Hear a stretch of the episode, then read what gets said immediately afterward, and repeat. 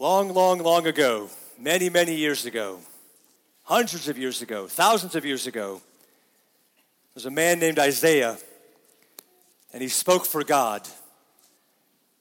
And one of the lines that he said, we call it Isaiah chapter 9, verse 2, but one of the lines that he said, and he actually had a longer, uh, longer uh, speech here, longer things he was saying, but I just want to focus on this first verse of what he started to say. And he said, The people who walked in darkness have seen a great light. Those who dwelt in a land of deep darkness, on them has light shone. Though those words were spoken so many years ago, for many of us, I am sure we look at those things and we say, a land of darkness, of deep darkness. And we might feel ourselves to be in the middle of such a time. And I wouldn't necessarily argue with you, by the way, that things look pretty bleak. That there's a lot of things that go opposite of what we'd like to see them go. I would want to, however, ask you this morning if you can, for a moment at least, picture these words spoken about a people dwelling in deep darkness and thinking of darkness that would exist before Jesus was on the scene. Before there was a Messiah, that you can read about or talk about or encourage one another with. Before we start feeling too sorry for ourselves of how awful and miserable our times are, pause for a moment to think about what it means to say that we can at least encourage each other with the fact that Jesus, there's a Jesus, the name of Jesus, that Jesus Christ came. These words, when they were uttered, were before Jesus was here. If you think it was dark or it is dark now, I suspect we should reconsider what it would look like if it's still off in the distance sometime. The people who walked in darkness have seen a great light. Those who dwelt in a land of deep darkness, on them light has shone. My goal is very simple this morning. Is to share a Christmas message recognizing that even though there are lots of things that are not the way we'd like them to be in our world today, and I'm not going to argue with anyone about that. It seems, in fact, for us here, they are just getting worse and worse and rapidly so. Even though those things are true, today I want to share a message of what Christmas means because I believe, now, many of you, if you know me very well, or my wife can attest to this, that for lots of years I was, maybe still am to some degree, known as a bit of a Scrooge at Christmas time. I don't do a whole lot of celebrating of Christmas stuff. But the older I get, that makes me sound old just saying that. The older I get, I recognize what a precious, incredible thing Christmas really is. Now, I will still a little bit, a little the whole celebration stuff, I don't get all. But the fact that Jesus came. This morning, I want to share with you what Christmas means. And you could, there, there, could be many more things shared than what I'm going to say this morning. I'm going to pick four, what I feel like are four very distinct themes that for me personally are something that it just makes Christmas so special. Just makes the, the, the, the, celebration of the birth of Jesus Christ something that is beyond anything else that we have to talk about. I'm going to begin right from this verse. I'm going to launch right from this verse this idea that there was this darkness and, and there was a light that came. And when we read about the gospel from the Gospel of John, he picks up from the very beginning this theme of light coming into darkness. John chapter 1. These words I think should be very familiar because I read them often, certainly in the last series we're doing right here in Foundations. I've read them several times. I'm going to read them again because they're about the coming of Jesus Christ. In the beginning was the Word, and the Word was with God, and the Word was God. He was in the beginning with God. All things were made through Him, and without Him was not anything made that was made. Then listen to verse 4. We often read, we know those first three. Listen to verse 4. In Him was life in Jesus was life, and the life was the light of men. The light, John says in verse 5, the light shines in the darkness, and the darkness has not overcome it. Pay attention to these. The light shines in the darkness, and the darkness has not overcome it. There was a man sent from God whose name was John. He came as a witness to bear witness about the light, that all might believe through him. He was not the light. John the Baptist was not the light, but came to bear witness about the light. The true light, which gives light to everyone, was coming into the world. He was in the world, and the world was made through him, yet the world did not know him. He came to his own, and his own people did not receive him, but to all who did receive him, these are beginning to be keys for us, but to all who did receive him, who believed in his name, he gave the right to become children of God, who were born not of blood, nor the will of the flesh, nor the will of man, but of God. And verse 14, we close with, and the word became flesh and dwelt among us, and we have seen his glory, the glory as of the only Son from the Father, full of grace and truth.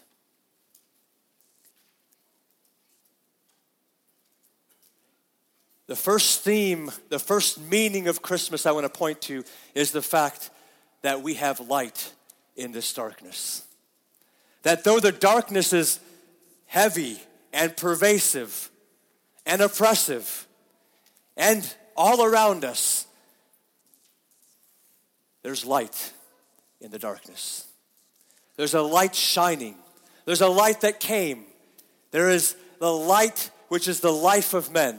Now, you see, I've changed the stage up a little bit this morning. I tried to give it a little more homey feel, and I want to do something that I don't normally do, which is to share the space that I have. Usually, every Sunday morning, you're stuck listening to me all Sunday morning long, and I'm sorry if that's unfortunate for you. If you don't like that, I suppose you have other choices Sunday morning, so I guess that tells me something. But uh, I don't want to do that this morning. I want to give others from among you a chance to also share with me this morning these things about what Christmas means. And so I've chosen. I'm not choosing at random. So if you if you're not if you don't know about this, don't don't start getting scared and think I'm going to call you out and tell you to come up here and talk. I've, ch- I've, I've, I've let people know ahead of time, but I want to hear from some of you what some of these themes mean to you personally. And so this morning, I'm going to have Aaron come up and join me up here. And uh, this theme of light in the darkness, for me, it's so precious. I feel like I'm stumbling around so many times, like I need so much help. And to know that light came and shone in my own darkness is huge. But I want to hear from, from some of you guys. I want you to hear from some of the rest of you. So, Aaron, I'm going to sit down with you so that you're not the only one sitting and I'm um, standing up. This, on, all right. this is going to be a little less optimistic than what Pastor was talking about, but uh, he just told me to bring uh, something about light.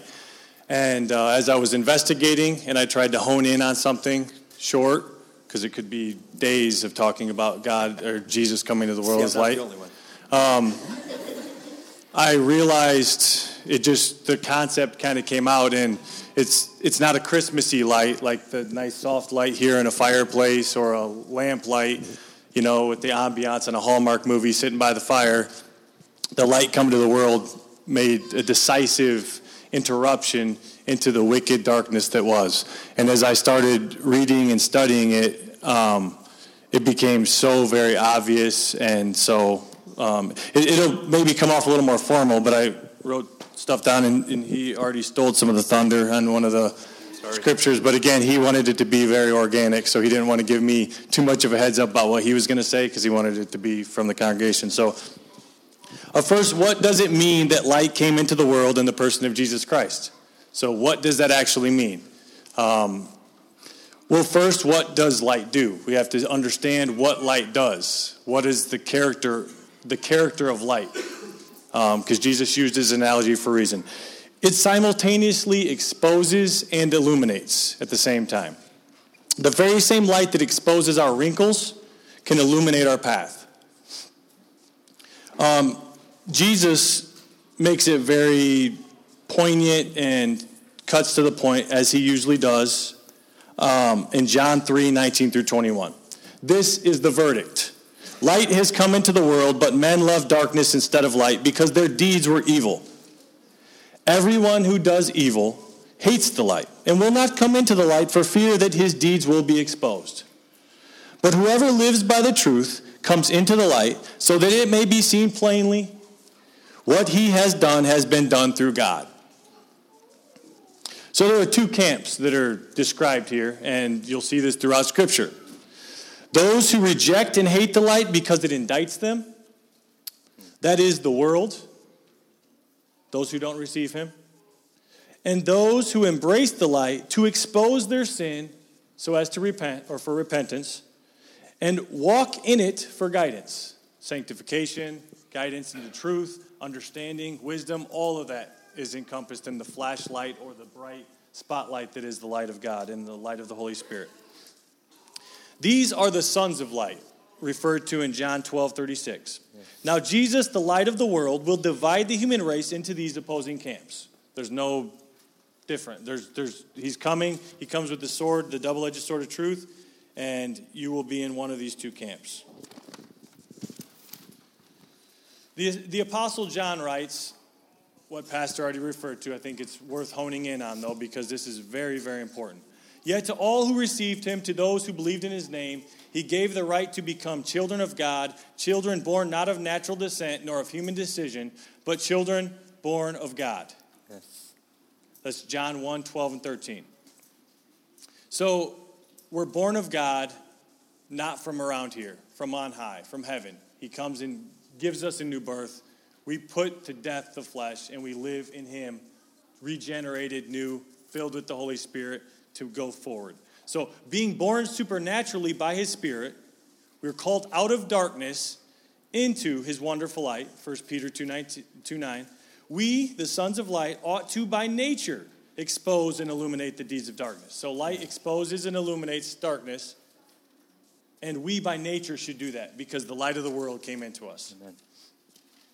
Our righteous acts and truthful words ought to emit a response from the people, either making disciples or enemies.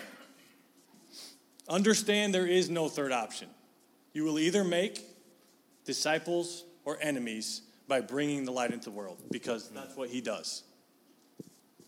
And that, that's the, that was the point. The, the really beautiful Hallmark card, Jesus in a manger, it is light to us. It's a smell of death to those who are perishing, yes. but it is wonderful news. It is good news to us. But we have to understand that it is the sword. He's bringing the sword of truth, and it divides. And we need to make decision on what we think of him. And so, in this season in which an American tradition dictates that we flatter the light of the world as though they care, as though the world cares. They flatter him, and he's so wonderful this time of year. Don't be fooled. The American world hates him. They hate him just like the Jewish world hated him. They hate, I'm reading a little bit about Mennonite history. They hate him just like the early Mennonite fathers were hated because of truth, because of light. They were killed, they were martyred. The world will always hate the light because it exposes its darkness. And, and, and America is no different. Their deeds are evil, our deeds once were evil when we were in the world and we've been called out. So I just wanted to exemplify this. Pastor said, you know, you can, you know, come example, maybe something in your life, but I found it best to look in the scripture for an example because I fall short often. But there's a powerful story that exemplifies the incompatibility of light and darkness in Acts chapter 7. It's Stephen. Stephen, after illuminating Jewish history by instructing the instructors, the PhDs of history or Judaism, he exposes them in no uncertain terms for not recognizing their own Messiah. They, of course, were in darkness, they didn't have light. So he's bringing the light to them to show them. In fact, he calls them a stiff necked people that always resist the Holy Spirit and he claims that they have helped murder their own Messiah. So this, this shows you it's not about seeker sensitivity that makes the kingdom grow. It's about bringing, saying what God wants you to say. It doesn't really matter what we want to say, saying what God wants to say, and that is bringing the light into darkness. So, for allowing the Holy Spirit to bring the light into darkness, this Son of Light was extinguished by stones. They murdered him, they killed him. He was the first major martyr. And what the devil intended for evil, God intended for good because you can't extinguish the light. You just can't because God is light and he will have his witness through us. And so, was the light actually extinguished? No. Right after this, in Acts chapter 8, it is recorded because on that day a great persecution broke out against the church, and all except the apostles were scattered. And those who had been scattered preached the word wherever they went. So, in this way, the light was sent out beyond Jerusalem to confront darkness elsewhere. So, the darkness tried to snuff out the light, but all it did was disseminate the light throughout the Jewish world. And then, of course, we know as persecutions kept going and people spread along the Roman roads, all of the Roman Empire, so that here we are in Michigan, believers. It spread, the light spread. And it was a sacrifice like this where Stephen, like the, the face of an angel, lit up by the light of God, died a martyr's death. And so I would leave us with this. We must decide what to do with the light that came to Bethlehem 2,000 years ago. Some of us here may not actually live in the light. Some of us may live in the shadows and the darkness so that we can keep our wicked deeds, so we can keep our flesh, so we can continue to gratify the flesh. Because make no difference, there is no being a worldly Christian, there is no carnal Christian, there is no lukewarm Christian. There is someone who lives in the light and asks for revelation and for God to show us and to do His will through us. Even if, like for me, I'm talkative, I'm not real comfortable standing in front of a lot of people talking, just a couple at a time. But we obey the light and we allow God to use us in the light. So, what will we do with this light that came in the world? Will we just celebrate him and, oh, he was so cute, he was a baby, this is wonderful, let's have some turkey now? Or will we say, what does this mean? for me? What does this mean for my life? And do I die to self and let the light shine truly, like Stephen did?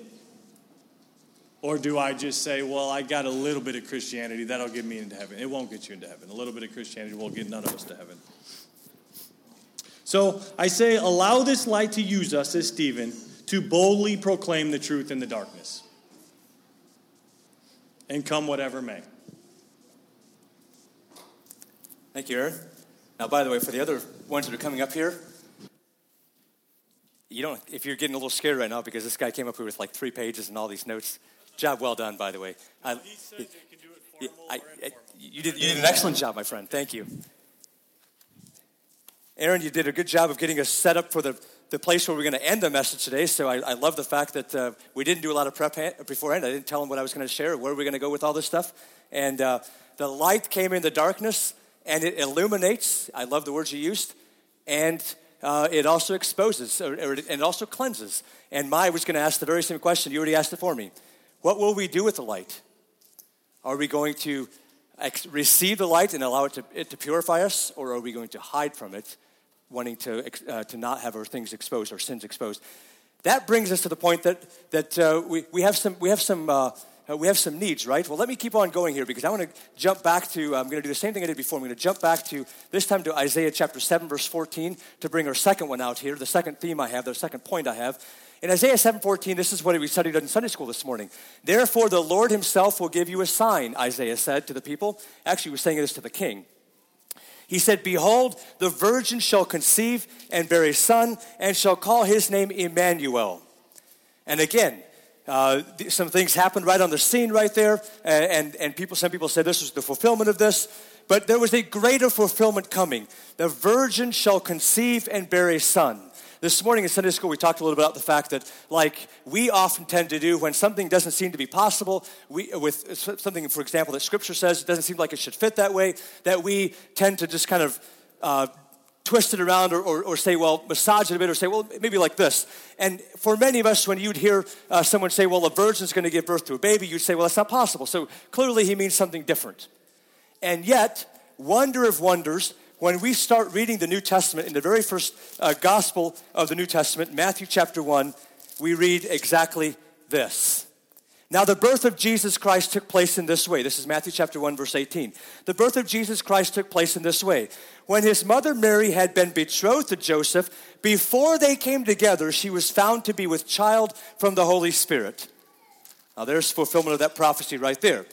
And her husband, verse 19, says, Her husband Joseph, being a just man and unwilling to put her to shame, resolved to divorce her quietly. But as he considered these things, behold, an angel of the Lord appeared to him in a dream, saying, Joseph, son of David, do not fear to take Mary as your wife For that which is conceived in her is from the Holy Spirit. She will bear a son, and you shall call his name Jesus, for he will save his people from their sins. Huge, dynamic, dynamite kind of stuff that's going on here. She will bear a son. He's from the Holy Spirit. I know he's not from you, Joseph. And you will call his name Jesus, and he will save his people from their sins. And then in verse 22, Matthew says this All this took place to fulfill what the Lord had spoken by the prophet. Behold, the virgin shall conceive and bear a son, and they shall call his name Emmanuel. Now he adds to what Isaiah said, and he said, This name Emmanuel means something, which means God with us. For me, there's lots of wonderful things happening in this text. There's the fulfillment of prophecy. There's this idea that God is moving forward with things. But for me, nothing comes home to a, a, a, a deeper uh, meaning than what the name Emmanuel means God with us.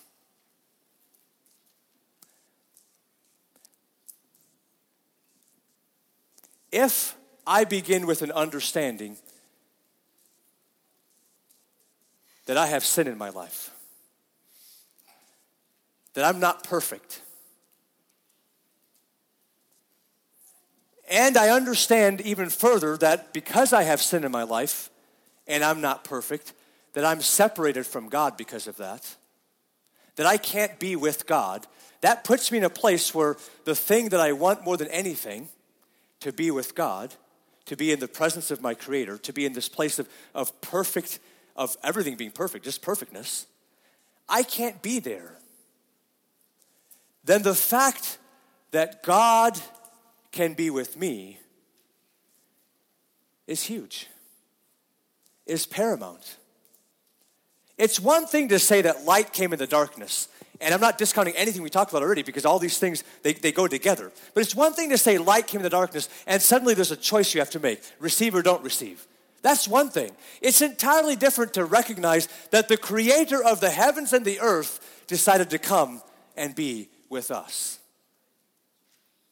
God with us. Now, once again, I don't want to be the one that tells you all this stuff. Mitch, why don't you come on up here? I'm going to ask. I asked Mitch to share just a few thoughts from uh, from him personally. And again, I don't know if it's going to come out like Aaron did or come out completely different. I have no idea. I just gave them a short assignment. Said, give me three to four minutes or whatever it is about what it means for this theme for you. So, Mitch, why don't you come and share with us what it means to you that God is with us, that God, that Emmanuel came, that Jesus was born, and uh, that meant God was with us.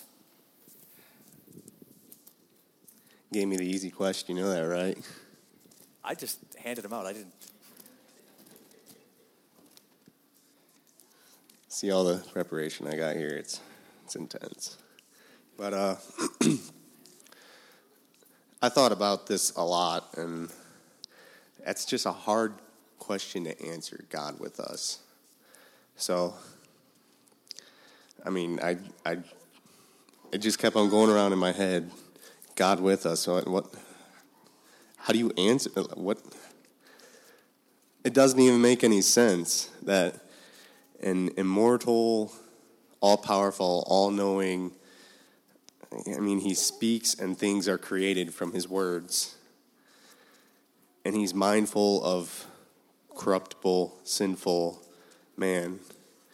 It's it's incredibly humbling, but to me personally, God with us from my life experience, as little as it's been, but uh, He's been a guide to me. Um, I I can't tell you the number of times that I've goofed up and He's just kind of pointing me back on the right path. You know, uh, conviction and just feeling the leading of the Spirit and following that and being obedient. And He's just a guide. And then another thing, God with us, He's an example. Um, an example on how to love, that He came down from heaven, just from His throne, and to serve us and to sacrifice Himself for us. I mean, that's there's no greater greater definition for love than that. I, yeah. it's incredible to me. And then again, how to be obedient.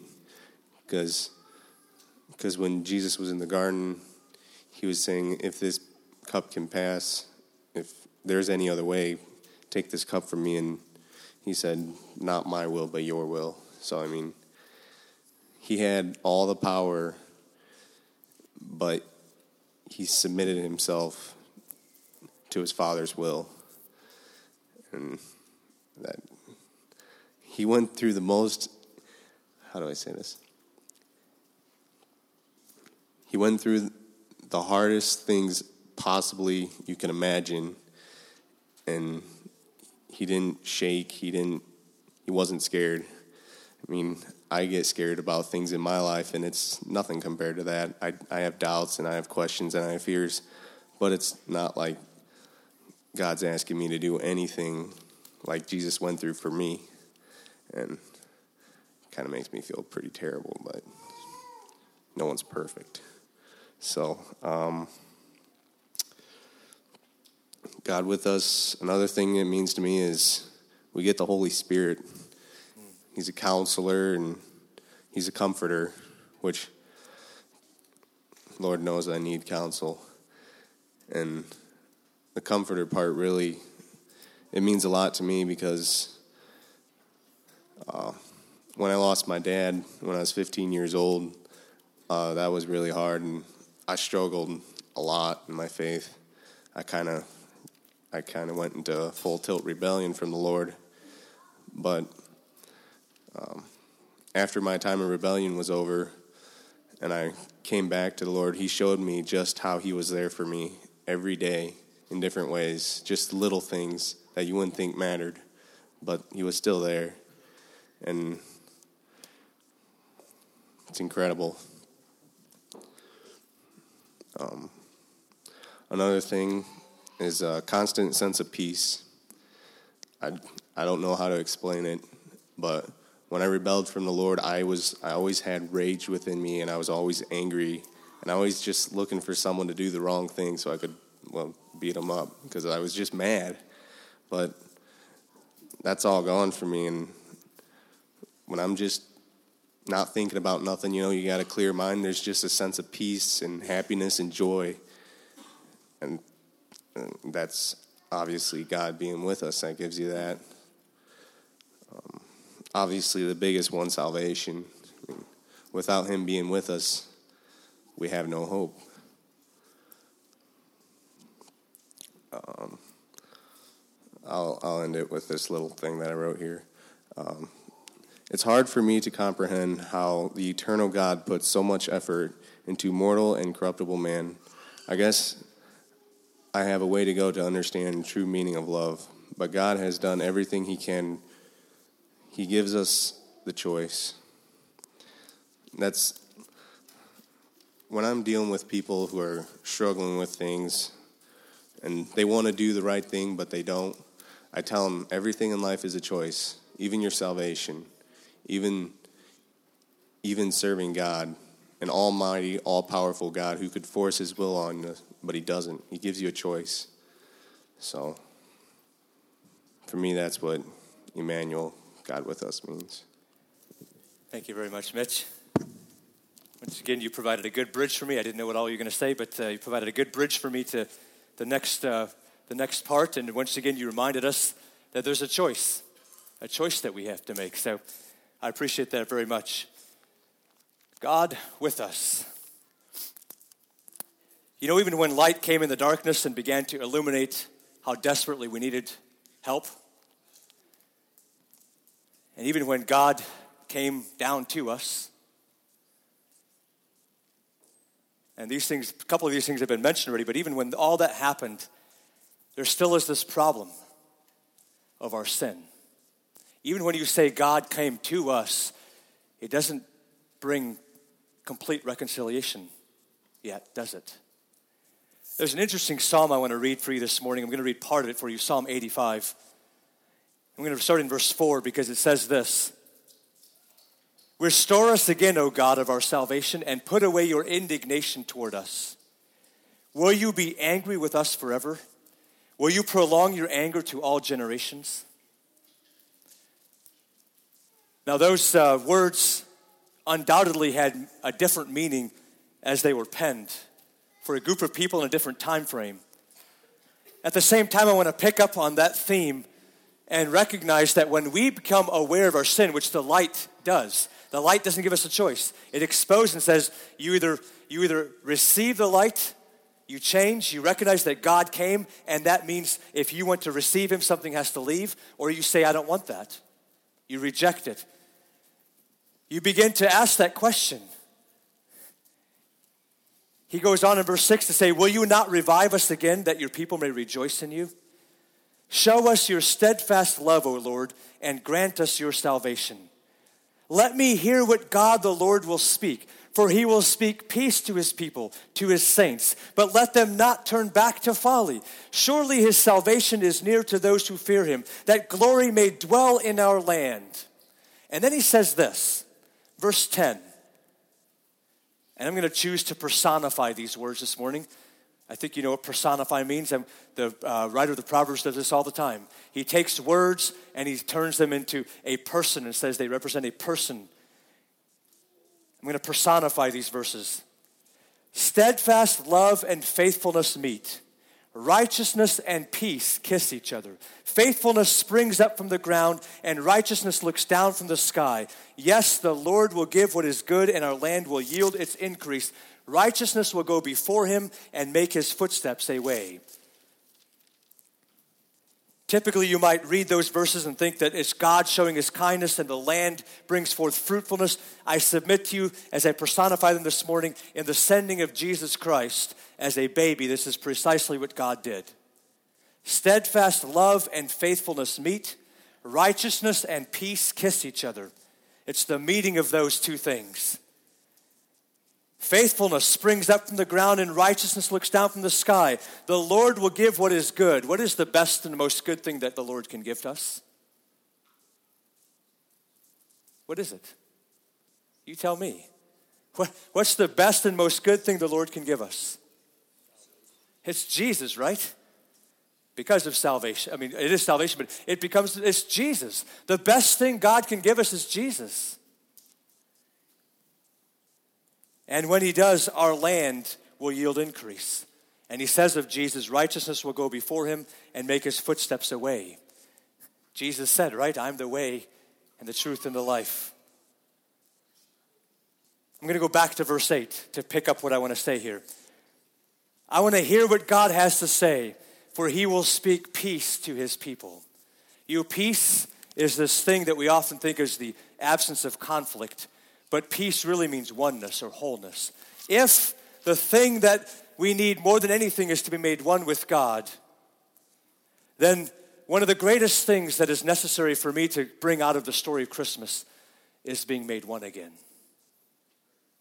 You know, Jesus was born. We talked about this. He was born, and we have this scene, and Mary and Joseph were in the stable. They were with the animals, but there was something happening outside the city. And I want to read about that because it says in Luke chapter 2, verse 8, that in the same region there were shepherds out in the field, and they were keeping watch over their flock by night. These words are so familiar to us, right? And an angel of the Lord appeared to them, and the glory of the Lord shone around them, and they were filled with great fear. When the light came, there was fear there. And the angel said to them, Fear not, for behold, I bring you good news of great joy that will be for all the people. For unto you is born this day in the city of David a Savior who is Christ the Lord. And this will be a sign for you. You will find a baby wrapped in swaddling cloths and lying in a manger. And then suddenly there was with the angel a multitude of the heavenly host praising God and saying, and look at what they say Glory to God in the highest, and on earth peace among those with whom he is pleased when that wonderful, accompanied by the chorus of angels, when that wonderful pronouncement of Jesus' birth came, what did he choose to highlight? God gets the glory, but we get the peace. Peace to those of us on earth among whom his favor rests.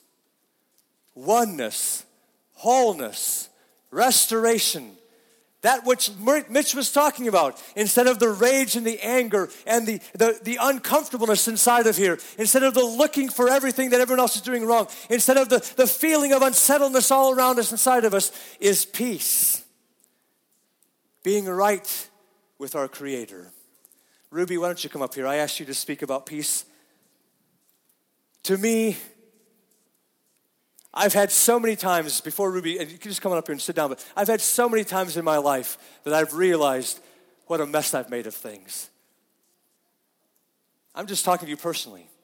How my pride has gotten me in such trouble.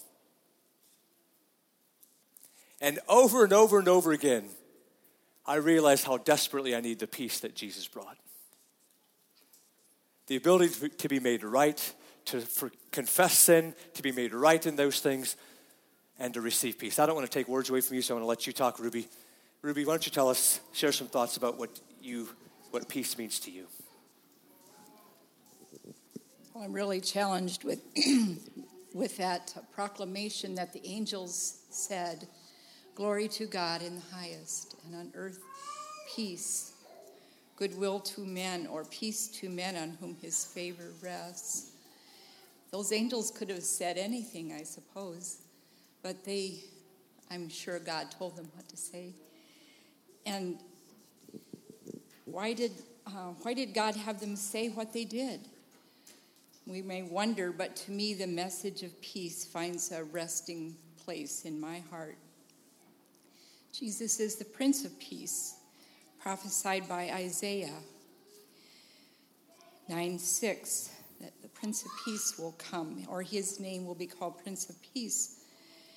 And God's peace will not come to all, but to those God is pleased to call to himself, to all who will receive the gift of the Prince of Peace. And to me, peace begins with my relationship with God, peace in my heart, um, peace of conscience, nothing between my soul and the Savior. That's important. That's the most important thing. I have peace with God. And then I need peace with others, um, especially with my family, my church family, too, and accepting one another in love, peace in our homes. Um, we can choose, we have to choose. Peace is a choice. Sometimes things irritate us. Um, in our marriage, my husband sees the big things, and that's important to him, and I see the details. And so we can choose are we going to get frustrated with each other? Um, he wonders why it takes so long to do things. I move more slowly than he does. But I wonder why he doesn't hang his towel up straighter. Just, tried to teach him how, but, but I can choose um, am I going to be upset about that or am I just going to hang it up for him? And so I, I try that. And I know I've, some, in some homes, um, men don't close the cupboard doors. And well, I'm glad Jerry does. But um, you can choose are you going to be upset about that or are you just going to close it for him and just forget it? And then um, peace with our circumstances.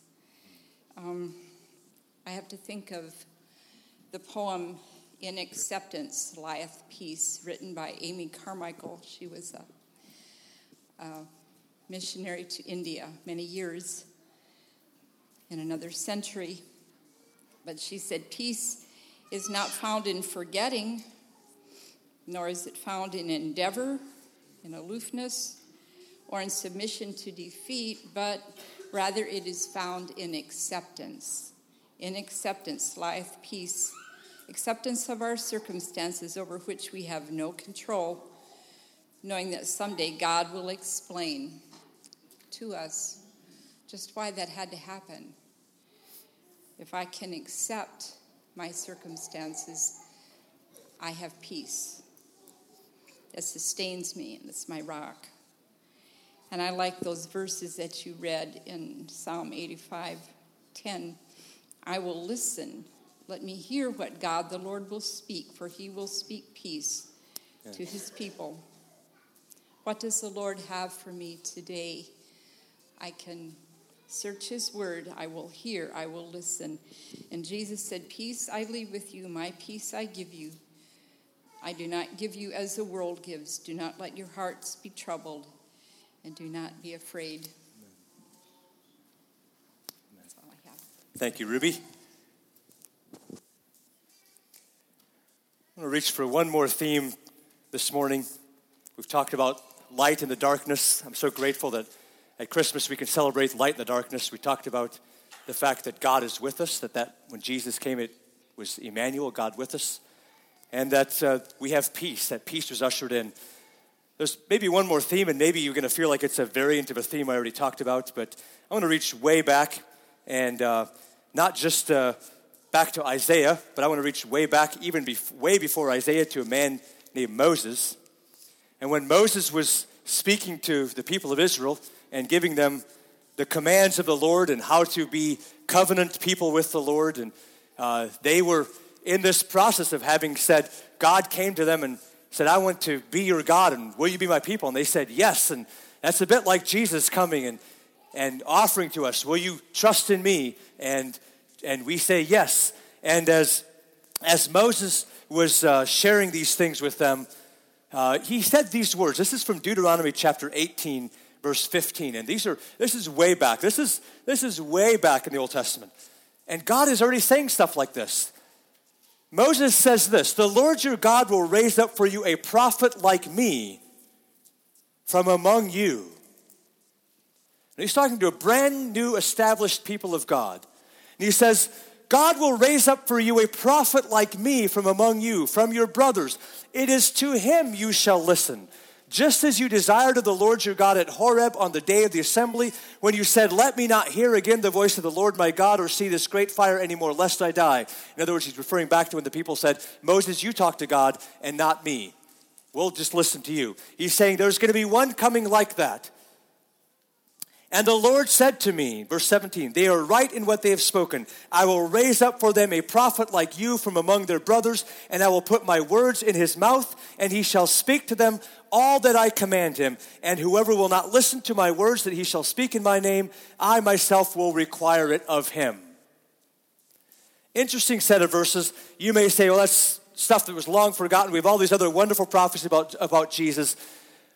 But I want to remind you, way back with Moses, God said, I will send one who is like Moses to you, and he will say the words that I have to say, and it is to him you shall listen. And again, we are brought to this place where we have to choose. Ruby, you talked about in peace, peace comes when we accept things, right? That's a choice, right? You talked about, will I, will I get mad that the cupboard door's not shut, or will I, will I accept it, and will I just shut it? It's a choice. And God said, I will send one like Moses, and you shall listen to him. Again, that comes with a choice, right? I'm reminded, we read, I read these verses and I want to read them again to you. I read them for our foundation series. They're verses that uh, for some reason right now God just is continually bringing back to my mind over and over again, and they bring joy to me. Galatians chapter 4, verses 4 and 5.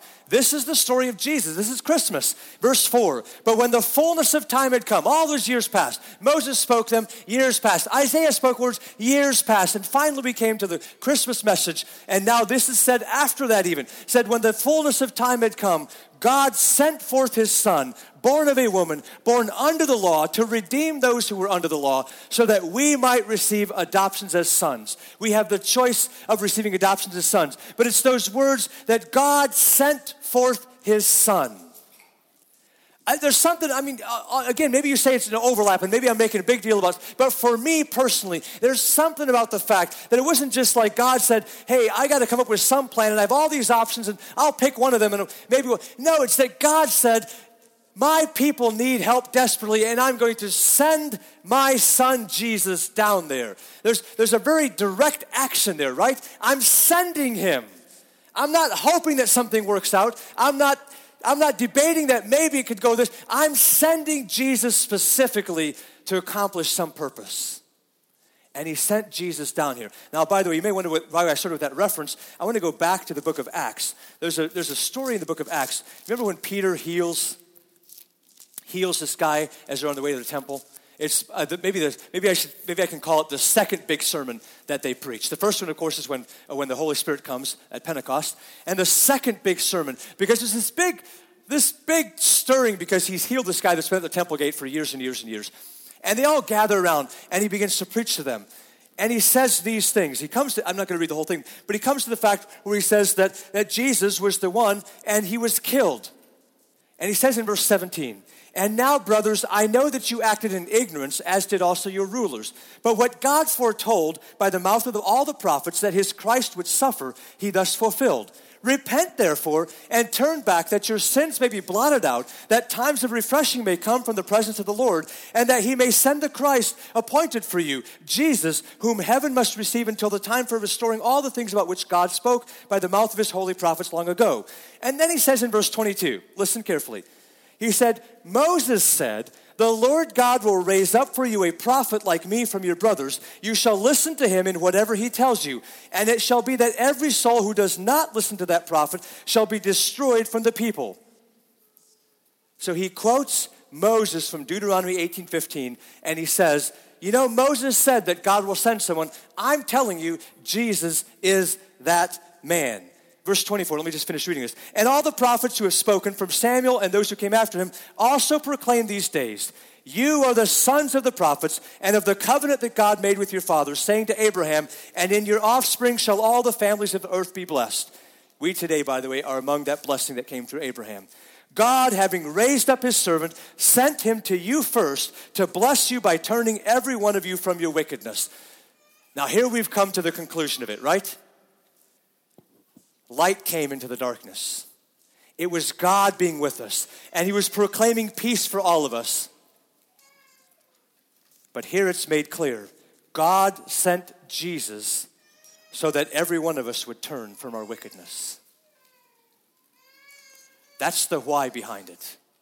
So that every one of us would turn from our wickedness. Well, to me, it means a great deal that Jesus was sent. There's just so much behind that. There's just so much in that. But I want to let someone else talk to you about that, not just me, like I've been doing all along. Bryce, why don't you come up here? I asked Bryce to uh, address the subject of Jesus being sent. We're just going to let him share a few things. I think I thought it was fitting. He's one of the first guys I thought about as I thought about Jesus being sent. He'll probably explain a bit of that why uh, why I say that. But uh, Bryce, tell us some things about. I think it's incredibly precious that Jesus was sent. But what does it mean to you that Jesus was sent to us?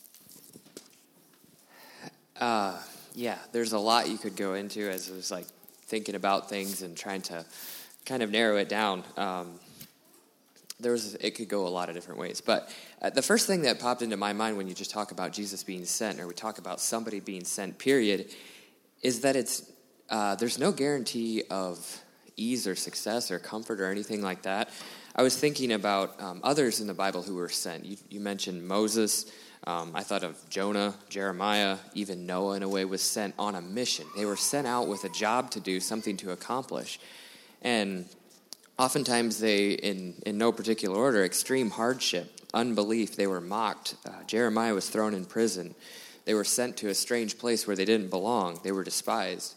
Um, being sent is not something we all necessarily just jump up and down and say, hey, send me.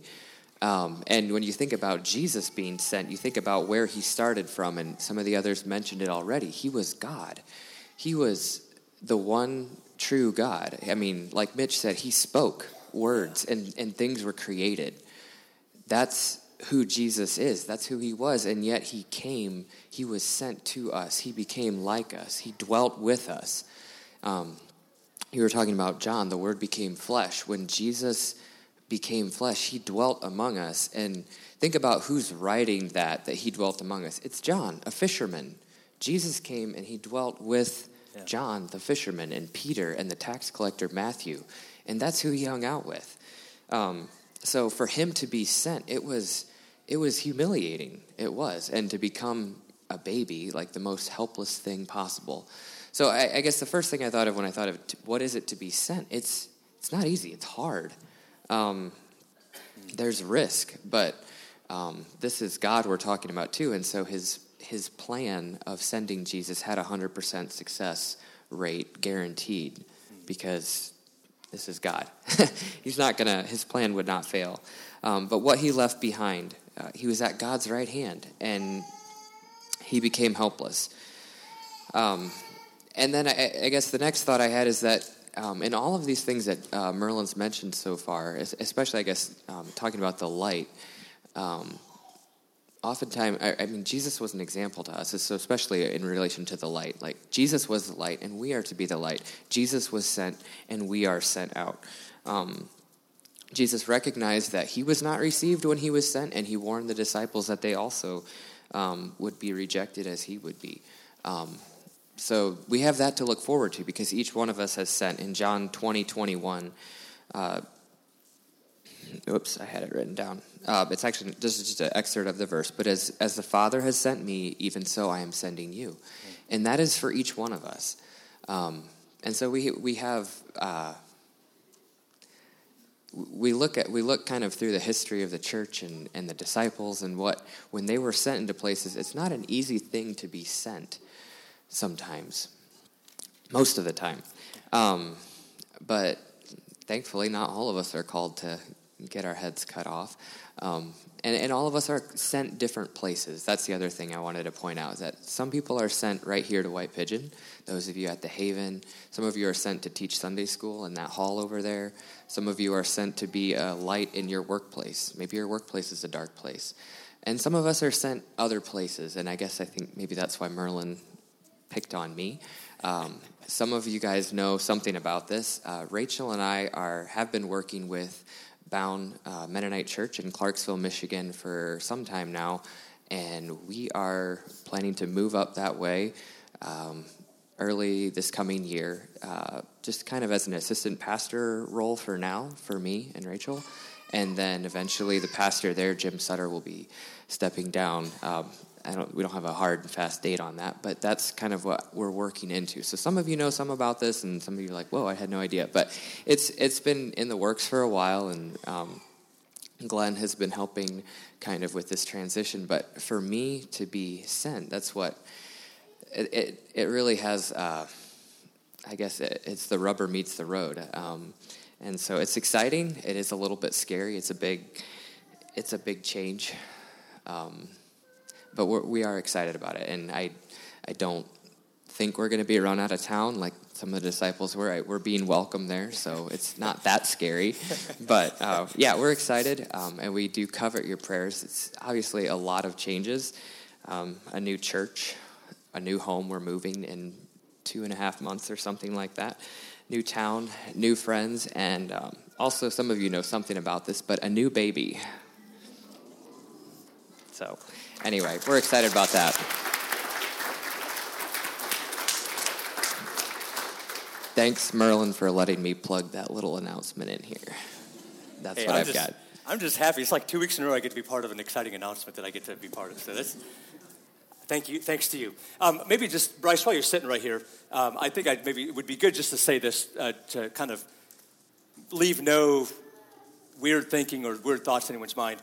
I, I want to just speak from sort of a, on the pastoral leadership side of things here at the church. Uh, as you mentioned, this is not like a, this is not a brand new idea. We've been working for uh, a year, two year, two and a half years. It's been, it's been a long developing process. Uh, we've been aware of it. We're working with them. We're trying to make a good transition uh, for Bryce to go up there. We are sending him. It's, it's not, uh, we, we would love for him to stay. I don't want anything to get uh, mistaken about that. But uh, we recognize that when the Lord calls, that we want to also be willing to, uh, to do that. So we are sending him with our blessing as a leadership team.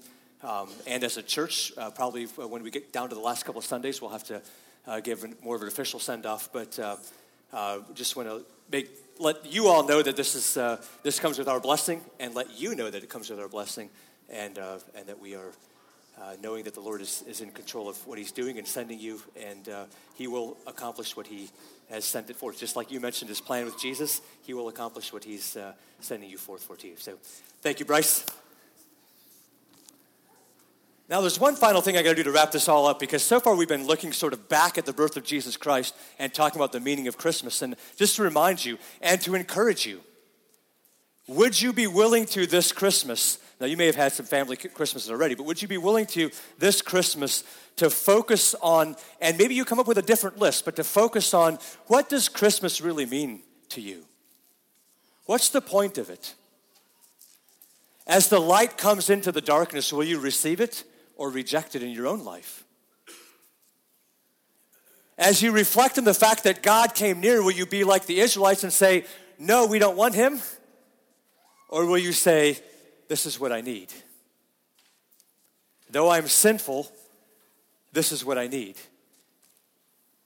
Will you receive the peace that's offered? Will you say yes to the Prince of Peace? Will you recognize that it's monumental for God to send Jesus into our midst, and I likewise will be willing to be sent wherever that means, whatever that means. But I want to point out one more thing. As I'm reading this, and this is one of the things that for me is special about Christmas, knowing that Jesus was sent as a baby. If I would go back and reread verses 19 through 21 of the, of the, the, the sermon that Peter just preached, he's talking about Jesus coming and Jesus dying and Jesus being resurrected. And he says this He says, Repent, therefore, and turn back, that your sins may be blotted out, that times of refreshing may come from the presence of the Lord. Those are things we're well, well familiar with. But then he says this, and that he may send the Christ. That's the phrase we just, we just were familiar with. He may send the Christ appointed for you, Jesus, whom heaven must receive until the time for restoring all the things about which God spoke by the mouth of his holy prophets long ago, until that time comes. What's he talking about there? If I want to make sure you understand, what's he talking about there?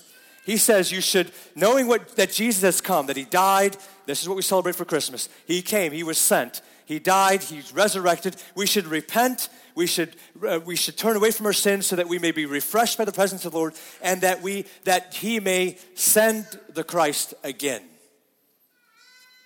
What's he talking about? What's he referring to? You fill it in. Make sure you understand. What's he referring to? The next coming, right? You see, the fact that Jesus was sent is incredible to me with the birth of Christ. But that's not the only sending of Jesus that I'm looking forward to or that I'm grateful that is going to happen. A huge part of the meaning of Christmas is not just what Jesus accomplished when he came as a baby the first time, but it's what it points to that Jesus will be sent the second time. You see, in the same way that the first time the mouths of the prophets spoke about many things and Jesus fulfilled them, Peter says the same thing. He says he has spoken by the mouth of his holy prophets long ago, but he's talking about the fact that heaven has to receive Jesus. That's the resurrected Jesus. Heaven has to receive Jesus. That's where he began, right? He came here. He has to receive Jesus back until that appointed time. And we want to repent and turn from our wicked ways that we may be refreshed by the presence of the Lord and that he may send the Christ again. Jesus being sent didn't apply just once, but is coming again. May your Christmas reflect that. Let's pray. God, thank you so much for uh, what you've done through Jesus. We give you all the glory. We echo what the angel said Glory to you in the highest. And we gladly receive peace. We want to be among those upon whom your favor rests, and we believe that that is true when our hearts are softened before you and yielded before you, when we receive the light that was sent, when we don't reject Jesus, but we receive him. We believe on his name that we too might become sons and daughters of God, born not of the will of man, born not of flesh, but born of you, Father, of the Holy Spirit. Thank you, Father. May our celebration this year be authentic in that it receives Jesus, that it focuses on Jesus, that it focuses not just on Jesus when he came as a baby, but it celebrates knowing that all the things he did when he lived here on earth were to, so that we could someday look forward to the day when he will come again.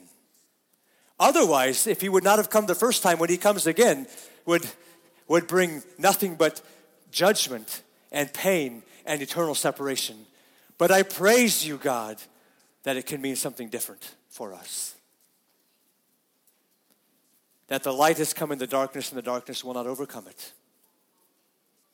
That that peace that he speaks to us is not like the world gives, but is a peace that will endure, that will surpass understanding, that will take us through the deepest waters, the most difficult times, and to say, My Lord, I trust you, for you are coming one day for me. We look forward to the sending of Jesus.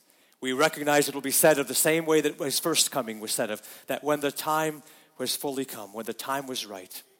So when the time was right, God, you will send Jesus again to take us to be with you. We thank you that even as we celebrate Christmas, we can look to that and prepare ourselves for that. In Jesus' name, amen. Well, Merry Christmas.